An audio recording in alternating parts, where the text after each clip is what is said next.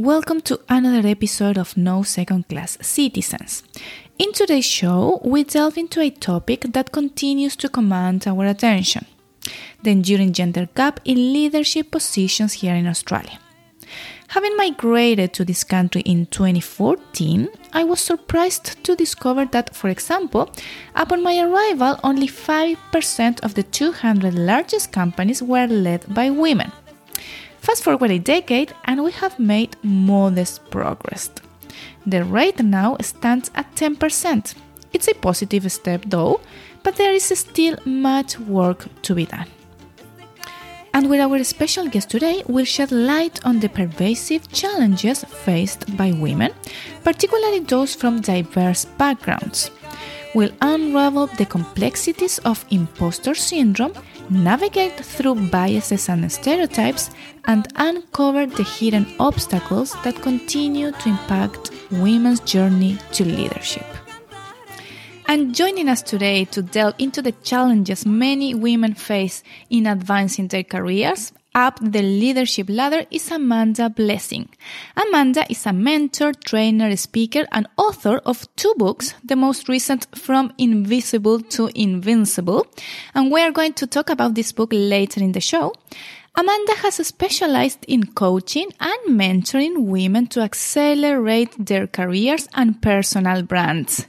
Described as dynamic and strategic, she helps women crystallize their future goals and create roadmaps for achievement. Welcome to the podcast, Amanda, and many thanks for taking the time to speak with us today. How do you feel? Uh, thanks, Diana. I am, I am really excited to be here because I love inspiring women to reach and aim a little higher with confidence. Thank you for that, Amanda. And I have to admit that I'm really delighted to have you here today. I have so many questions to ask you, but I'm going to start with a very basic one. What inspired you to become a mentor for women leaders? And how did you initiate a career in coaching female leaders? Really good question.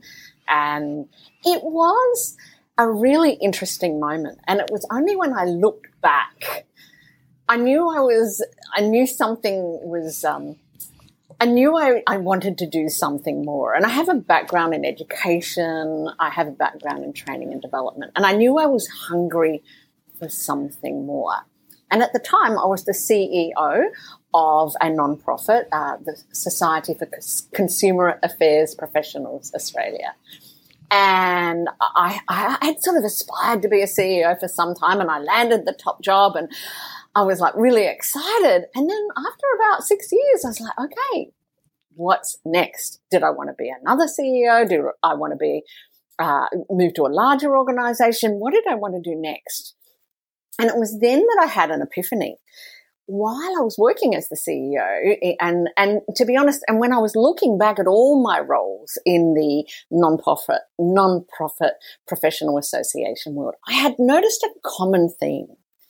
So I don't know if you know that in the the professional association world, which is the side of the non-profits that I come from, many um, we produce educational pr- training programs and we provide opportunities for professionals to really be put themselves forward as experts and uh, become more professional. So what I noticed was that I would call for papers and 10 men would put their hand up and say, pick me.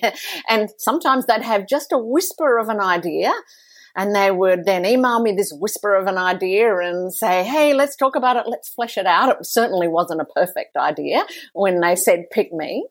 Uh, and that, but only one woman, and uh, and and typically she maybe was a lawyer or someone who had been told by her boss that she had to volunteer as a speaker at the conference. And then I would call for award nominations year in, year out. And what I noticed was these amazing women were running around, uh, the, the female leaders in the, the organizations were running around nominating their junior staff. And they would spend a lot of effort and time nominating and encouraging junior staff to nominate for awards. And then when it came to submitting their own nomination, writing their own nomination, putting their, throwing their hat in the ring, so to speak, for the award, they were had either run out of time, run out of energy, or maybe that was code for I've got imposter syndrome. I'm not really sure. I don't want to waste anyone's time, least of all my own. Surely there's someone better out there. And what was interesting too was at the same time, I could see the men who were submitting their award nominations and they were great candidates, don't get me wrong. But often maybe they had cut corners, got the asked the comms or marketing team to help them write theirs. And the women weren't necessarily doing the same sorts of things, using those same hacks. I thought that's really interesting. And then finally, there was this moment where I would, you know, tap a woman on the shoulder and say, You've been identified by one of my committees as someone who's doing some really interesting work in this space. You don't have to prepare a paper, but would you come along to share your insights about how you tackle this issue?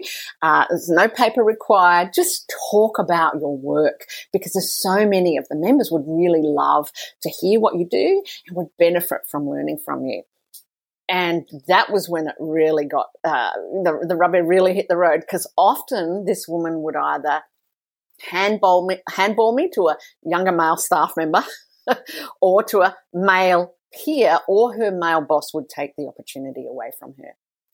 And then i was like oh my gosh i can see a trend here and this was my awakening. And I just remember this one, one year, my last year when I was the CEO of SOCAP and that particular industry is highly feminized. Lots of women in senior roles, but they weren't the ones putting their hand up saying, yes look at what I'm doing. I can help lead this industry.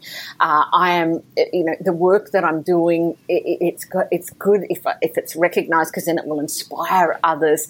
They weren't doing that work, and I was like, oh, my gosh, I can do this. I've produced magazines, I've produced awards, I've um, helped women land senior level roles, I've I've helped them negotiate. I can do this work. So that was my aha moment, and that's the the, the seed of an idea was planted, and about six months on, I launched my business.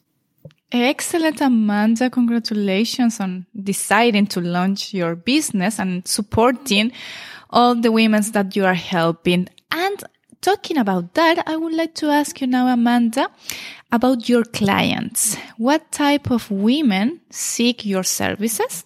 And what specific assistance do they request? And have you identified any common challenges among most of them? Gosh, Hmm. Okay, I'm going to go to the common challenge. And mm-hmm. I have to say, it doesn't matter how senior or junior, how, how talented or not, you know, um, it doesn't matter. I think women have a crisis of confidence because at some point in their journey, either at the beginning of their journey with me or they hit a, a, a you know, a, a road bump. At some point, there's a crisis of confidence. And I think that it's not women's fault and we don't need to fix women's confidence, although mm-hmm. I did produce I did produce a perfume to do just that. this really? is this, this perfume. I worked with uh, a master perfumer, Samantha Copeland, and we uh-huh. produced this perf- perfume so women can you know spray it on just before a job interview. Or wow, and, and, increase the confidence. That's yeah, that's right. Love it. Before, Love before, before negotiating a raise, before going into an important meeting, you can imagine right, keep it right. keep it in your desk drawer. And, right yeah, but the, I think this crisis of confidence confidence is mm. an issue, and I don't necessarily think it's. Um, women are born differently. I think we are socialized women to have mm-hmm. this.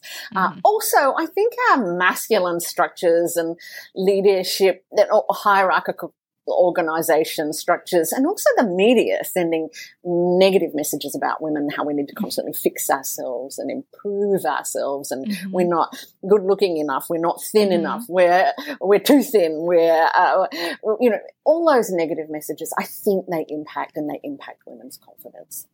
However, so that was like all the women that I work with. But I work with a really wide range of women. I've got some young talented women who are really hungry for more. I've even got one young woman who's uh, you know, writing a book. I've got several women writing books. Uh, I've got more mature women who are in that uh, decade 50 to 60, 60 plus, who are thinking, okay, what's next? Do I want to launch consultancy? Am I ready to take the world by storm in a different way? I'm a little bit sick of these structures that I have to operate in. Maybe there's another way, a, a portfolio career. Uh, or positioning myself as an expert so I can work one on one or or as a contractor or uh, consultant to corporate. And I have all sorts of women in between. Mainly they come to me to give them confidence, to be really strategic about their career and to reach that little bit higher. Boards, awards, accolades, pay rises, promotions, and the recognition that women truly deserve. So there you go. It doesn't matter what sector either. Like, range of different sectors. It's really interesting. Although I would say the main, most of my clients have worked or are currently working in masculine dominated industries. And let's face it, leadership is a masculine dominated industry in most sectors. Um, with 80% of leaders as men, no wonder women feel like they don't quite fit the mold. Uh, yep, absolutely agree. Totally agree with you, Amanda. And on your website, you state, you said, this is, I'm going to read what it says on your website. It says, you have felt before, right? The hidden biases, perceptions, and stereotypes claiming their stake in your success. You are told to lead like a man. You are called a ball breaker and you are forced to choose between flexibility and success. In culturally diverse women now, stereotypes, perceptions, and biases are even worse. How do you help your, your culturally diverse clients overcoming those obstacles? Yes, you raise a really important point.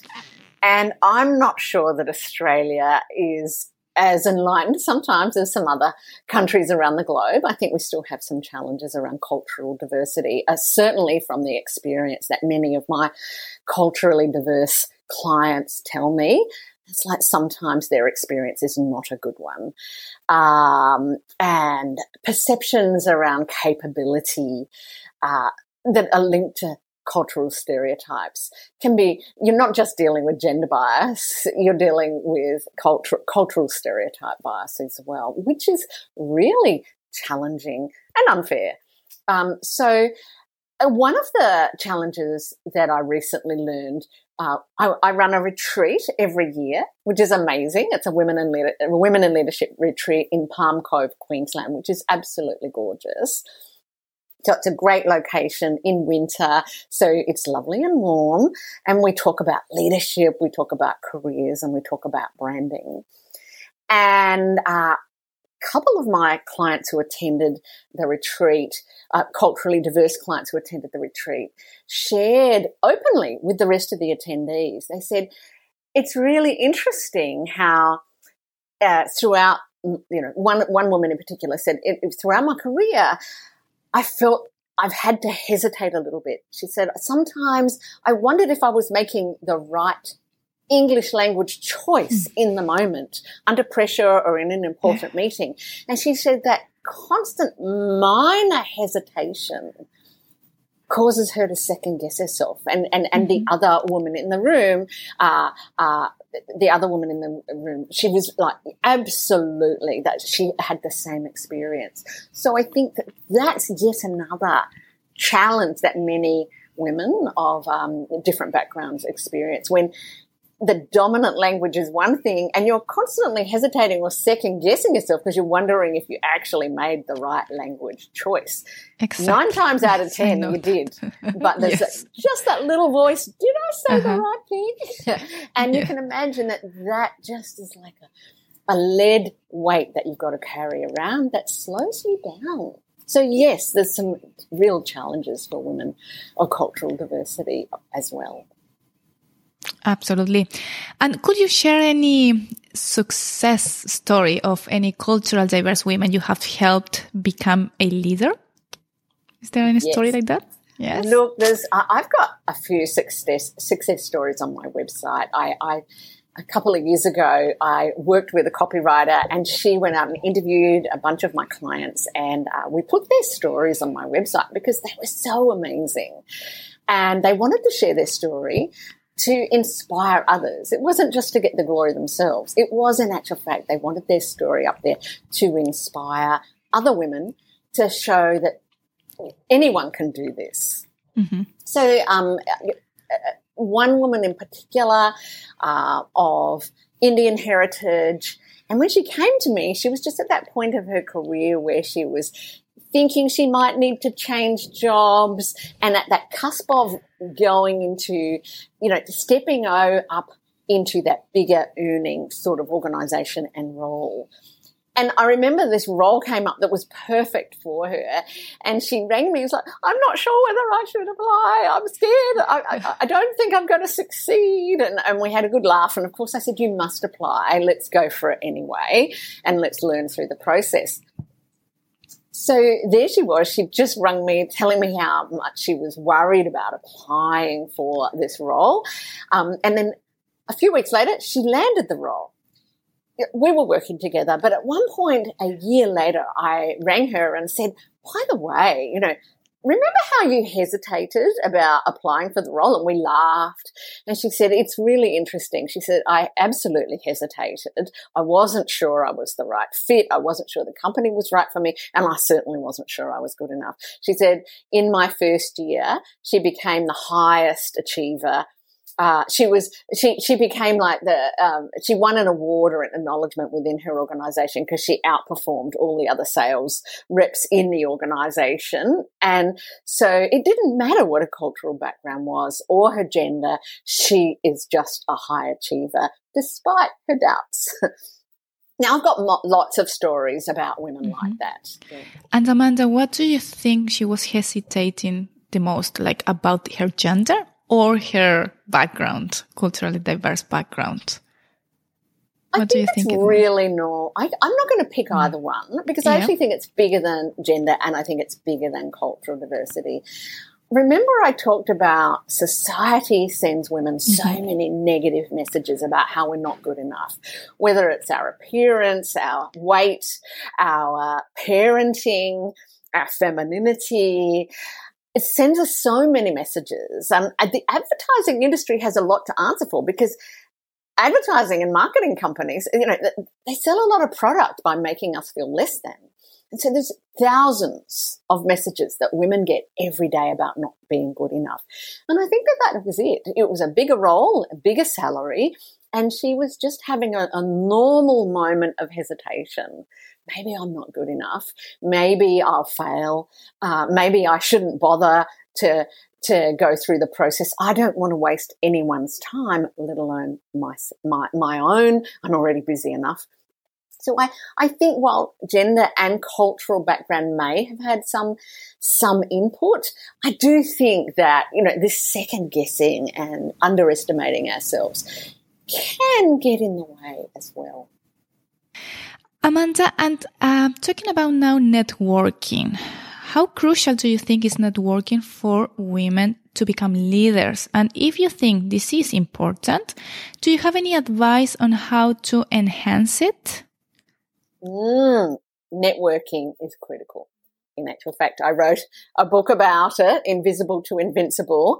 Um, and that's not just about networking, it's about self promotion, but of which networking and visibility is an important key component. But um, there is a saying uh, it's not what you know, it's not even who you know, it's who knows what you know and how that adds value. Yeah. Okay? So yes. it's not what you know, it's not who you know, it's who knows what you know and how that adds value. And I like that fourth point and mm-hmm. how it adds value because that's the bit that enables you when you're able to talk about the results you've delivered previously, the outcomes, the, the difference that you've made. When you're able to provide little examples, that helps the people that you meet in your network refer you, put you forward for other opportunities. It makes them feel confident to introduce you to others or think of you when an opportunity arises. Your network is your net worth, as the saying goes. Uh-huh, so you, like you need to be really intentional about going out and creating opportunities to network, conduct informational interviews, find out about your new network person and, you know, ha- have a meeting with them, learn about them and let help them learn about you. And it can be a mutually beneficial thing as well. People love to help. So it's not Mm-hmm. using people when you nurture your network as well. So that's one of the tactics I teach. Nurture your network. Don't just ring them up when you're in desperate need of a job and don't, or don't think, oh my goodness, you know, I'm tired of this job. Now I'm going to hit up all the recruiters I know. It's like nurture your network along the way. The smartest women I know land a job and at the same time they're landing a job, they're priming their network, thanking them for the work that they might have ha- happened in land, helping them land this role. They're priming their network for the next opportunity, which might be two years down the track. Already from the start, from the get go, from landing the, that, that role, they're already priming their network saying, thank you so much for your help. Uh, really appreciated it. Here's a copy of my CV. And by the way, um, it's I, I anticipate I'm going to be really happy in this role for two for, for about two years. And if something should come up at around the two year mark, I would love to hear. Wow, that's a good advice. And I never hear about it. I'm going to start using it. that's a, that's a, that's a power secret. So your listeners, I hope they're listening and they really take note of that. Is it is a pro tip. Absolutely, Yes. it ta- takes a lot of courage. And even my clients, I'll tell them this. I send them an email. They land a role, and I send them this is the process, and I help them do mm-hmm. it. And then the next time they land a role, they forget. And I'm like, no, you have to do this. You have to do it. like you mm-hmm. need to thank people. You need to prime them for your next role because there's nothing worse than you feel a bit used if you're in someone's network, and the only time they ever mm-hmm. reach out to you is when they need something urgently. It's much better to have a, a long term relationship with your network. Yeah, that's excellent. Excellent advice, Amanda. Thank you for that. And uh, I would like to, to tell you that on your website, you know your website, of course, you also stated there, and I'm going to read it again. No matter how much diversity your organization preaches, the reality is we are yet to see a level playing field for male and female executives. And to support your words, according to gender statistics for 2022, there were only 14 female CEOs of the ASX 200 companies and, eight, and nine, 18 sorry, female board chairs with an average of 34% of boards being comprised of women. What do you think? Is this, uh, this gap persist even when the benefits of diversity are well established. We, I believe that many people knows about this uh, report, McKinsey's 2017, which supports this claim, stating that companies with greater gender diversity have a 21% higher probability of being more profitable. So why we still have this huge gender gap? Diana, I know you and I are preaching to the converted, and probably many of the women listening to this call also, they know, they know. Um, uh, but I think that in actual fact, while Mm. we know there's at least 80% of leadership is men, and only some of those men really believe in the benefits of gender Mhm. diversity. Many of those men also do not believe that women are doing it tougher than men. So they mm-hmm. don't they don't see that the playing field is not level. So they don't see that it's unequal. And so we've got to over when women we women speak with women and women speak at women's only events. The, we're not actually preaching or doing things with the people who are all in the power, have the power to make a difference. So I think that's part of the challenge. And until such time, and because of that, I think that it's going to require really, you know, uh, strong leadership from people who believe at the top, who are prepared to put systems and mechanisms in place that are going to drive change. It is a broken system. The system is set up that fails mm-hmm. gender equity, that fails diversity. So we need to put systems in place until we have new habits, new routines, a new normal that supports an equal and a level playing field. So uh, I know that maybe you might want to ask me about quotas, and uh, I never, yes. I never wanted. I thought I would never be a, a person who would support quotas because I was like, I was going to get the job on my own merits, and that's because I didn't understand that yes. the playing field was not set up to to support equal numbers of women and men, and that was despite my own story. I remember mm-hmm. um, years ago years and years ago. Um, uh, I won't tell you too how, how long, but quite some time ago, it was uh, an interview I went to in the fitness industry. Uh, it was down to two candidates, a male and female. One was me, and the man was offered five thousand dollars more than me. It was in an earlier um, part of my career, and the man was offered five thousand dollars more than me. Interestingly, it was done we were both in the room when we, so it was transparent even. They made him wow. the offer and me the offer at the same time. Not wow. only did I have more experience at the time, but when I questioned it, I said, well, how come they're offering Brian, uh-huh. I'll protect his name. How come they're offering yeah. Brian more than me? How come you're offering Brian more than me? And and the answer from the boss was, he's a man he'll need it more than you. he needed more than you. That was the yep. answer. That was the response. Wow. That was some time ago. Like that was some time ago. I'm not going mm. to dispute that. But I think there are pockets in our society where that is still uh, that the, those assumptions around who mm. who supports whom mm-hmm. uh, are still prevalent, and it's not just men who believe yeah. this; it's women as well because there were two bosses in that room. One was a man and one was a woman. Mm-hmm. so mm-hmm. I think, so the point is, we need mm-hmm. structures, we need mm-hmm. laws, we need uh, inbuilt systems and mechanism that will help us level the playing field rather than relying on the goodwill and talent of a few, those who've bought the dream. Because when push comes to shove, it's really easy to default to tried and true mechanisms. And we know under pressure, under stress, we make more conservative decisions, more conservative hiring decisions.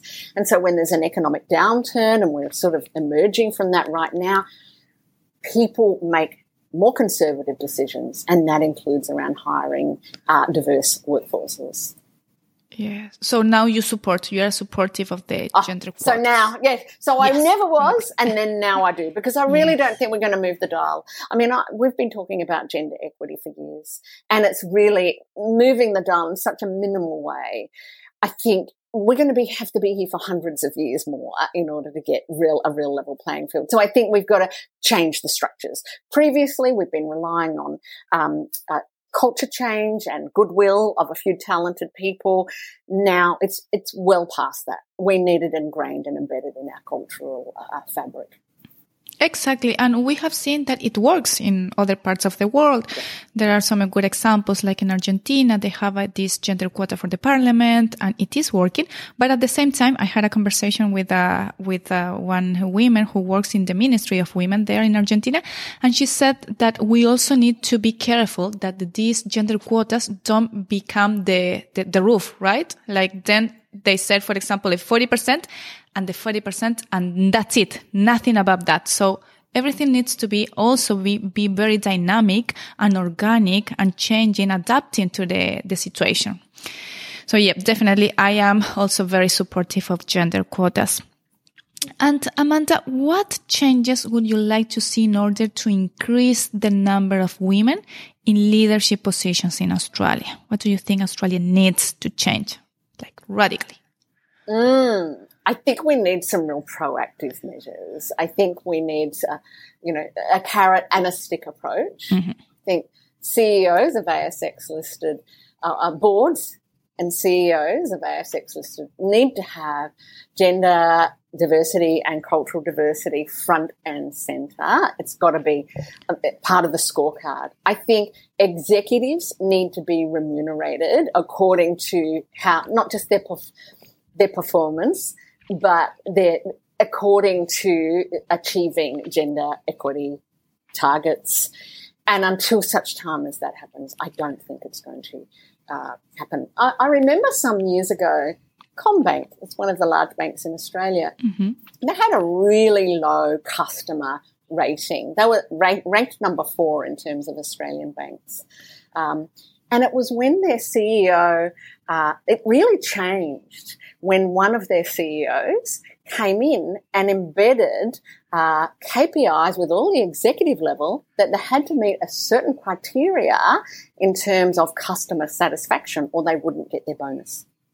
Mm. And it was only then they had tried everything. They couldn't move the dial on customer satisfaction, yes. but it was only then that senior leaders across the organisation and that uh, took it seriously and that cascaded down into their teams of course it wasn't just the elt it was the next layer down and the next layer down it was only then that customer satisfaction ratings were really taken seriously and since then uh, CommBank has been number one ever since it truly moved the dial and i'd love to see the same happen with gender equity Amanda, um, there is this Argentinian organizational um, psychologist called Tomás Chamorro Premuzic. He wrote a book which is called Why Do, Why Do So Many Incompetent Men Become Leaders? Very suggesting title for a book, right? And he discusses the challenge of differentiating confidence from competence. It is more common to find narcissistic men than women who, due to excessive confidence, easily attain leadership but are detrimental for our society. Question for you, Amanda. Do you agree? First, do you agree with this finding? And secondly, based on your experience working with diverse women leaders, do you believe that there is a feminine style of leadership? And if so, what this will be. Look, I love Thomas's book title. It's so inflammatory, it grabs attention. Yes. And he, I'm not sure if you've seen, but he's also got a TED talk, and I really love it because it's it grabs attention, and I think that's the point. He was wanting to grab attention, and there's a lesson in self promotion there when you're mm-hmm. uh, you know, self promoting for a cause or a mission. Grab attention any way you can, as long as it's mm-hmm. factual.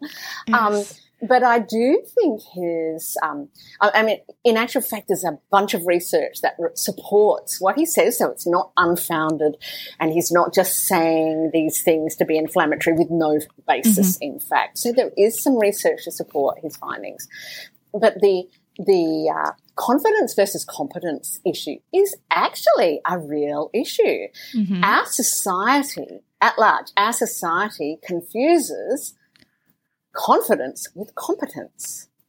As in, if you are, you know, walking down mm-hmm. the street or, you know, in a meeting and you say something really confidently, other people think, oh, they must know yeah. something I don't know. Even yes. if they're thinking, I have a different opinion.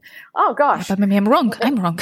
Not that That's right. right. So yes. someone else who, yeah. who might start doubting themselves. Mm-hmm. So conf, um, confidence we mistake confidence for competence. And this is a problem with our society. And that's not going to go away anytime soon. Uh, and did you know, though, that there's been um, a bunch of research and two fabulous authors, Katty Kay and Claire Shipman, actually wrote a book about it. And they wrote about the gender differences in confidence and competence and all that sort of thing. And, and they, they explored the issue really thoroughly. And they found that there's an answer there is a solution. And I saw that Adam Grant on LinkedIn was posting about this solution the other day. Mm-hmm. So, you know, it was really great, a great reminder. So the thing that boosts confidence is action. So okay. hesitating mm-hmm. doesn't boost your confidence. Yeah. Uh-huh. Second guessing yourself doesn't boost your confidence.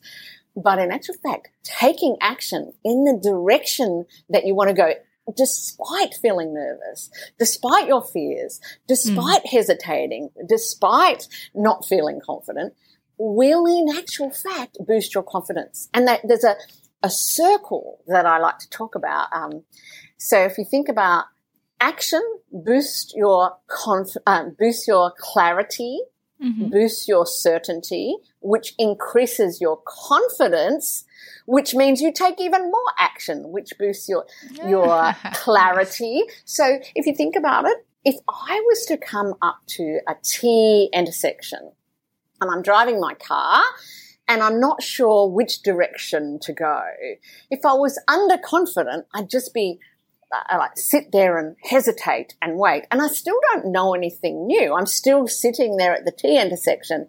I haven't made a decision to, you know, to go anywhere. Mm-hmm. But if I come up to the T intersection and I go, okay, action will help increase my clarity, certainty, and confidence.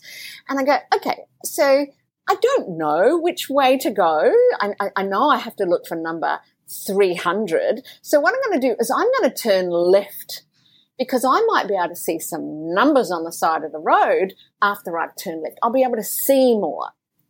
And once you see more clarity, uh-huh. then you can make another decision that will help you course correct, which makes you feel more certain. And then you get back on the right track. So action boosts clarity, boosts certainty, and boosts confidence. It's an ah, amazing cycle. Yes. And that example is fantastic. Like I can yes. see it and definitely, wow, that that's very clear. Absolutely. Thanks for that, Amanda. And additionally, do you think our society needs more women leaders? I believe you do. Surely that's a given. Absolutely. I think we've got, I remember watching a really interesting documentary on the ABC. I think it was called Ms Represented and Annabel Crabb. Mm-hmm yeah, uh, it, yes. yeah, it was a wonderful yeah. show. Uh, did you see it? Mm-hmm.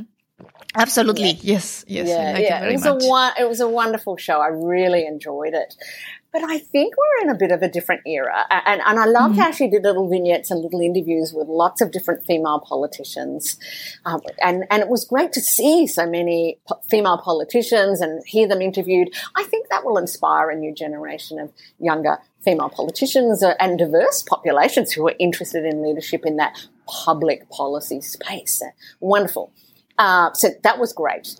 But one of the things I really noticed was that the more mature female mm-hmm. leaders, mm-hmm. there was something they had in common. And there were two or three interviews throughout the ser- series that really got my goat, but I think represent something I've heard before in business and in corporate as well. And it was when these women said, well, I don't think we should give any extra advantage to women coming through the ranks because I did it tough, so they should have mm-hmm. to do it tough too. It's part of the, it helps build resilience. It helps make them tough. Well, I don't subscribe mm. to that theory. Yes. Okay, I did it tough. I remember that job interview where I wasn't offered the right, you know, the same amount, but I don't think anyone should have to go through that. And I think that if you have done it tough and then you think, well, I did it tough, so young people behind me, they should have to do it tough too. I think we need to rethink that mental construct mm-hmm. or that mental yes. framework because it might be the very thing that's keeping talented, young, diverse women mm-hmm. out of mm-hmm. leadership roles. And yes, I would love to see more women in leadership roles. And yes, I believe it is absolutely time. There are some amazing examples of wonderful female leaders out there. And I think we just need to hang on to those examples, model those examples, emulate those amazing women, and just get on out there and be great and change the world for the good. Because when women absolutely. win, everyone wins. Mm-hmm. Exactly. It's yes. not just about women for women, it's actually mm-hmm. about society because we know that when women win, we give back more, we donate, we, we are more charitable. Um, with our money, we support causes that are important to families and communities. We we uh, we invest in companies that are more values oriented and support issues that women, in particular, care about. And we, uh, uh, yeah, yeah and we lead companies, or we start companies, and we create companies that are provide products and services that really support women. So it's it's and society. So I think it, it, it's a win-win. Uh, it's a win-win everywhere. I think it's amazing, and I, I, just think we really need it's it's it's 2024 right now while we're recording this, so it's well past the due date. yes, yes.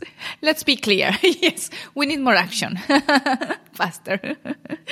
Amanda, and we are almost finishing this episode. But before we go, I'd like to ask you about your most recent book that I love the title, From Invisible to Invincible.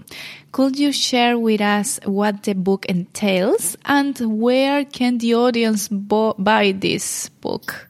Great. So, Invisible to Invincible a self promotion handbook uh-huh. for executive women. Uh-huh. Um, and I was inspired to write that because I was working with women around the career, pay rises, promotions, and better opportunities. And, and, and what I, I, found that these women that I was working with were all, there was one aspect of it that they were really struggling with. And I was like, my gosh, this is the thing that I can really help with. This positioning themselves and as an expert claiming and owning their seat at the table and having a voice at the table, uh, expressing their ideas and articulating their point of view in public, in uh, at ELT, executive leadership team mm-hmm. meetings, uh, and in public forums.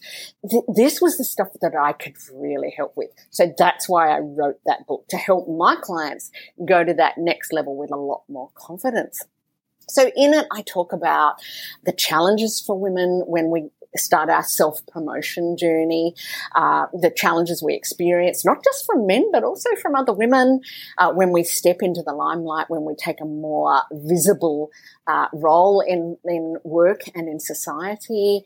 Uh, and then I lay out a roadmap to help the reader shift from feeling like I'm a frustrated, invisible, you know, workhorse to feeling like they are the CEO of their own life, career, and destiny. And who doesn't want to feel like they're the boss of their own life, career, and destiny? so I lay out a roadmap. I give lots of practical ideas. I tell lots of stories and provide lots of case studies of women who have done it before it's really motivating. It's incredibly practical. Uh, and it's available on my website. It's available on Amazon and it's even available as an audiobook because last oh, year great. I decided many women struggle to read, find time to read, uh-huh. particularly uh-huh. if they've got caregiving mm-hmm. responsibilities mm-hmm. or dropping children off at, at school and then a long commute. It's really hard to read, but they can listen you can mm-hmm. listen while you exercise. You can listen exactly. while you're in the car. You can I'll listen do that. while you're yes. on the train. you can listen. So last year I launched the Audible and and or audio version of the book. So it's that's there as well. And is it your voice as well? Is yes, you I, I narrated it.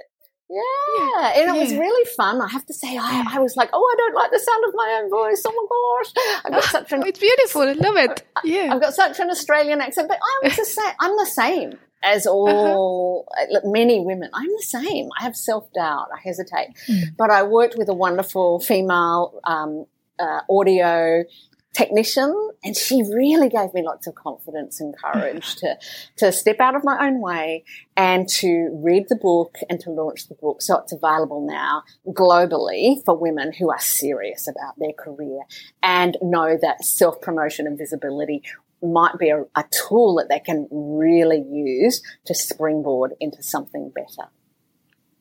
Perfect Thank you so much for writing that book and for recording your voice as well for us to listen to the book.